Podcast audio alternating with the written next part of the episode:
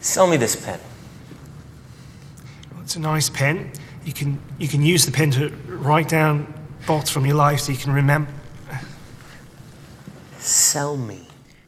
Hello tout le monde, bienvenue dans ce nouveau podcast qui parle d'orientation. Alors je ne sais pas si vous l'aviez reconnu, mais l'extrait d'introduction vient du film Le Loup d'Wall Street, car aujourd'hui nous parlons d'école de commerce.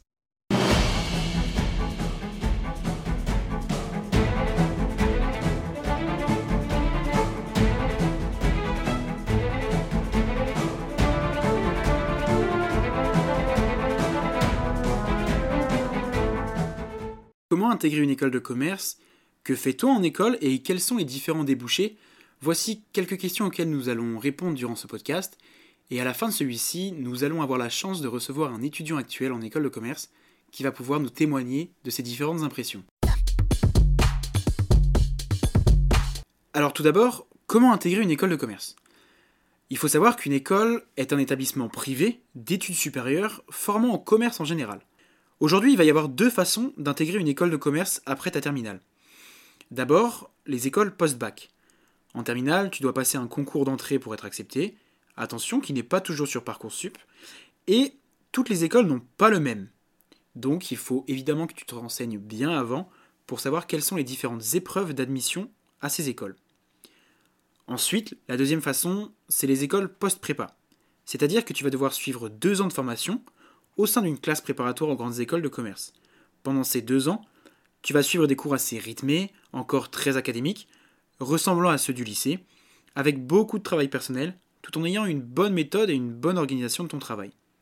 Ces deux ans de prépa vont t'apprendre une rigueur de travail que l'on va évaluer lors de la période des concours à la fin de ta deuxième année de préparation.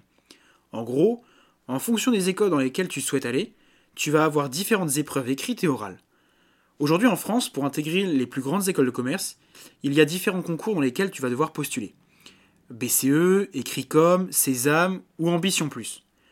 Une fois ces périodes de concours terminées, un classement national va tomber et en fonction de tes résultats, tu vas savoir dans quelle école tu vas pouvoir aller étudier.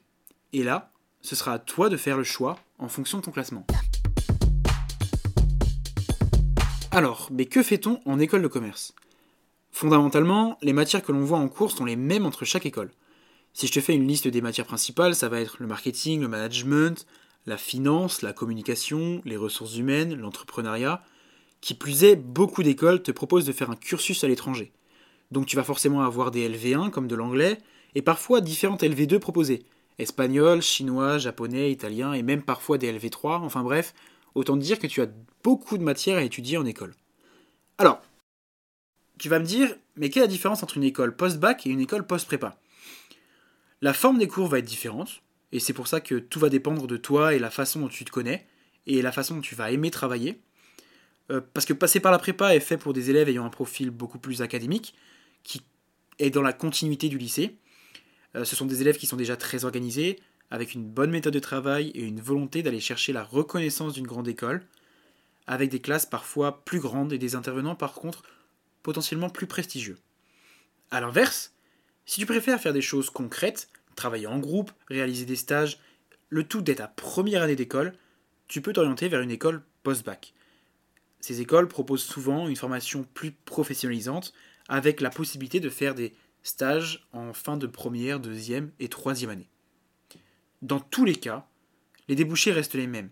Tu peux, tu peux très bien devenir responsable marketing, chef de projet, responsable en ressources humaines, chargé de communication, contrôleur de gestion, auditeur financier, chef d'entreprise ou encore entrepreneur.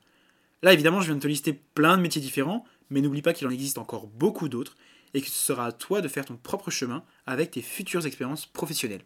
Pour finir cet épisode, nous avons la chance de recevoir Antoine qui est actuellement étudiant en école de commerce, en master et en alternance. Pour commencer, comment vas-tu? Bah salut Louis, moi ça va très bien. Alors, tu es actuellement en école de commerce, euh, qui plus est en master. Euh, donc alors, dis-moi, première question, comment as-tu intégré l'école? Alors euh, pour ma part j'ai intégré l'école donc euh, en bachelor. Donc c'était un, cursus post-bac. Donc j'ai intégré l'école juste après le bac. Et je suis rentré donc à l'école sur concours. donc un concours dédié, dédié à l'école. Donc j'ai effectué ce concours et j'ai été pris donc pour mes, mes 3 ans de bachelor. Et ensuite j'ai enchaîné, bah, j'enchaîne avec, avec mon master dans la même école. Ok. Et donc concours hors Parcoursup C'est ça, c'était un concours hors Parcoursup. Ouais. Euh, donc dans le concours, j'avais des, des, épreuves, des oraux mhm. et des écrits. Euh, les écrits, donc il y avait euh, notamment des épreuves de, de logique. et au niveau des oraux, il y avait donc un entretien de motivation, donc j'ai passé avec la directrice de l'école, et également des oraux de langue, donc, notamment en anglais. Ok, santé. Et du coup, tu as passé ça pendant ta période d'études au lycée, on va dire, ou après le bac? Ah non, c'était euh, ouais, durant, ma, durant ma période euh, lycée, donc c'était un peu avant mes révisions pour le bac, où euh, donc j'avais, je m'étais inscrit sur Parcoursup, parce que c'était dans d'autres formations? Voilà c'est ça en fait on avait l'obligation de s'inscrire sur parcoursup pour être sûr d'avoir une possibilité d'école du coup j'avais quand même postulé sur parcoursup et en même temps, j'ai été, euh, j'ai été passer le concours donc, euh, pour l'école dans laquelle je, je, suis actuellement. Et donc, ça te, ça te. Passer par la, la, prépa, les classes préparatoires, ne te tentait pas ou? Alors, euh, au niveau des, des classes préparatoires, j'ai bah, étudié la chose, mais c'est vrai que j'avais eu un retour de, de mon frère, donc, qui est en, en, classe préparatoire, et qui me disait que c'était un peu la continuité du lycée. Euh, donc euh, des cours assez théorie, euh, théoriques pardon, et peu de pratique. Mhm. du coup, j'ai préféré me, diriger directement dans, dans, une école post-bac. Ok. Mais parce que ok, mais la prépa, la prépa c'est ah oui la continuité, la continuité du lycée comme tu dis, mais par contre parfois ça permet quand même de, de postuler à des écoles présentes dans, des, dans un classement national et international. Du coup, souvent, qui dit école plus prestigieuse. Ouais, bien sûr, ça c'est vrai que t'as pas tort là-dessus. Après, euh, moi je pense que de plus en plus les, les écoles euh, du haut du classement euh, vont privilégier l'expérience avant tout. Donc les expériences qu'on peut faire en stage, mhm. durant le bachelor par exemple, qu'on ferait pas durant une prépa. Une prépa, ok. Et donc, bon, on revient un peu en arrière. quand tu étais au lycée, dans quelle filière t'étais? Et est-ce que tu savais déjà vers quoi t'orienter très concrètement? Alors, euh, au lycée, je savais pas dans quel domaine je voulais me diriger. Donc, euh, j'ai choisi euh, de passer ma, première et terminale donc, dans la filière scientifique, parce que c'était la filière qui, qui, me fermait le moins de portes, on va dire. Et, et ensuite, je me suis dirigé en école de commerce. Donc notamment parce que, parce que mon, mon père travaillait euh, dans le commerce et euh, euh, c'est grâce à ça que, que je me suis que j'ai trouvé ma voie dans le commerce et c'était aussi un domaine qui, où, où on fermait pas totalement les portes parce que le, le commerce est assez large. dans le commerce, il y a du marketing, de la communication, de la comptabilité.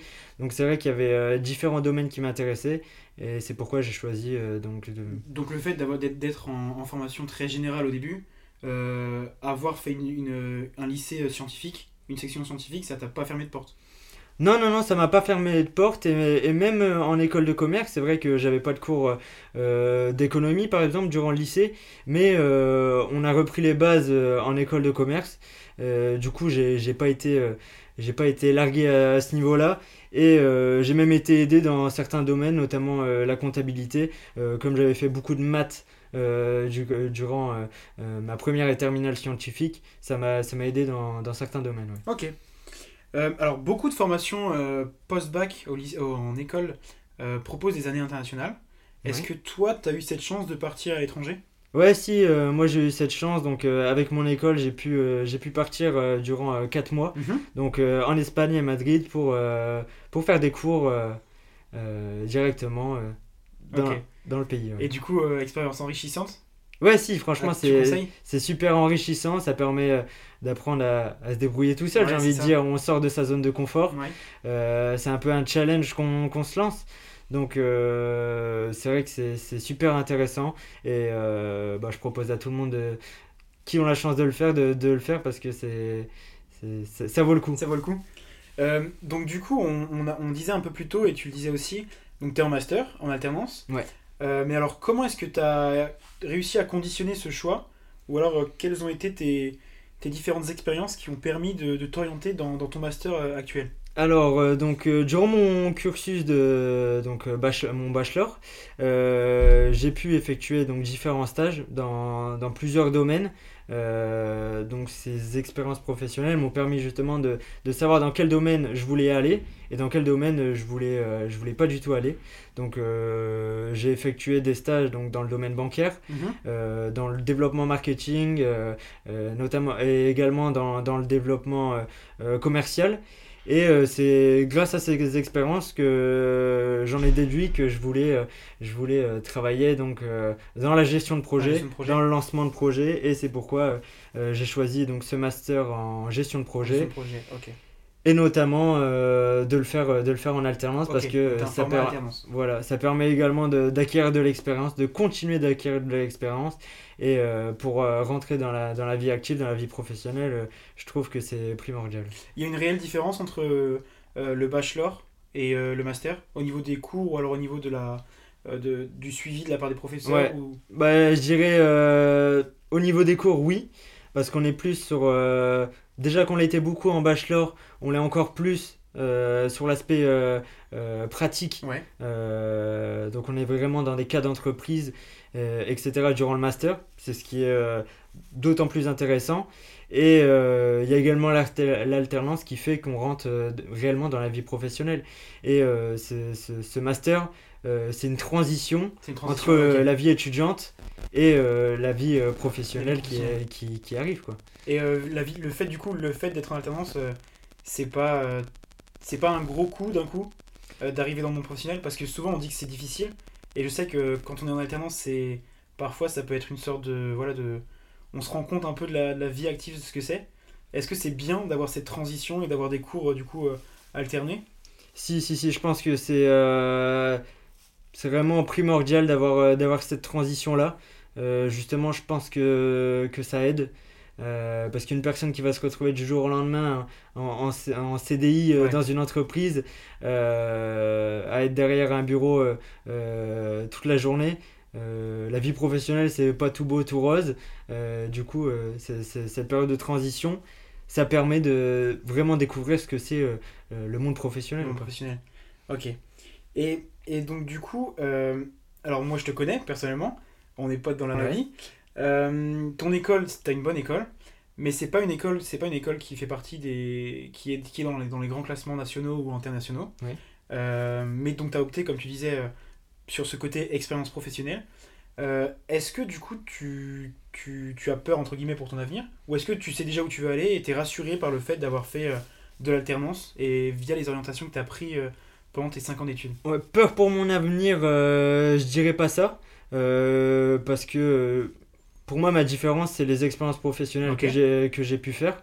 Euh, J'espère pouvoir décrocher mon CDI à, la, à la fin de mes études. Donc, euh, l'idéal, ça serait dans l'alternance où je suis parce que ça me plaît ce que je fais. Donc l'alternance te permet parfois d'accéder à un poste dans cette même entreprise. Ah oui, clairement, clairement. Beaucoup d'entreprises voient ça comme euh, deux ans de formation où ils peuvent former euh, donc l'étudiant et, le fu- et le futur salarié euh, à- à- au poste en question qui va arriver justement euh, lorsque la personne va signer son CDI. Donc euh, ils voient ça comme une formation et je pense que c'est une bonne chose de voir Bonne ça comme, euh, comme une formation. ouais. Ok. Bah écoute Antoine, merci pour cette, euh, ce Merci témoignage. à toi. Euh, écoute, je te souhaite que du bien pour la suite. Bah merci, c'est gentil. Avant que l'on se quitte, je tenais à préciser que les écoles de commerce sont pour la quasi-totalité des établissements privés. Ce qui veut dire que leurs formations sont payantes. Et ces formations sont relativement chères. Donc avant de s'engager dans ce genre d'orientation, il faut quand même être sûr d'avoir un bon suivi financier. Un grand merci d'avoir suivi ce podcast. Il est l'heure de nous quitter, mais je vous donne rendez-vous très bientôt pour un nouvel épisode. Ciao